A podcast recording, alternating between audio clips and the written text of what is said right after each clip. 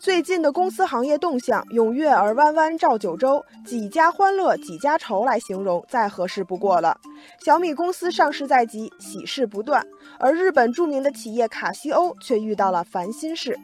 日本媒体最新报道说，卡西欧决定将退出数码相机业务。曾几何时，卡西欧出品的数码相机可谓是网红产品，如今退市的消息一出，便引发了一众网友的感慨。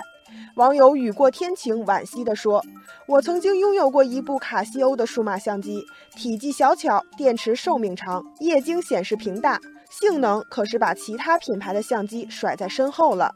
网友西西一看就是爱美人士，他回忆说：“卡西欧的数码相机可以说是自拍神器，每个女生都想要拥有一台。”网友中关村土著从事数码相机生意多年，他对前两位网友的观点表示了认同。他说：“当年的自拍神器一机难求，最高价格能卖到七千多元一台。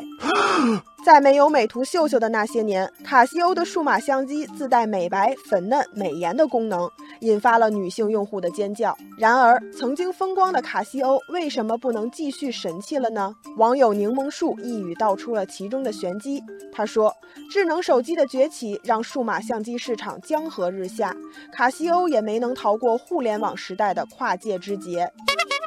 网友红星闪闪说：“当美颜功能成为了每台智能手机的标配时，卡西欧的自拍神器在市场上自然就难以再续神奇了。”正如网友所言，受智能手机普及的影响，日本国内的数码相机越发失宠。数据显示，二零一三年日本的数码相机出货量接近八百万部，而这一数据在最近三年里骤减到了三百五十二万部，情况不容乐观。那么，究竟是谁导致了卡西欧的陨落呢？网友风平浪静分析说，论美颜功能，卡西欧强于美图秀秀等软件。然而，问题出在了相机不能分享，这就大大降低了它的必备性。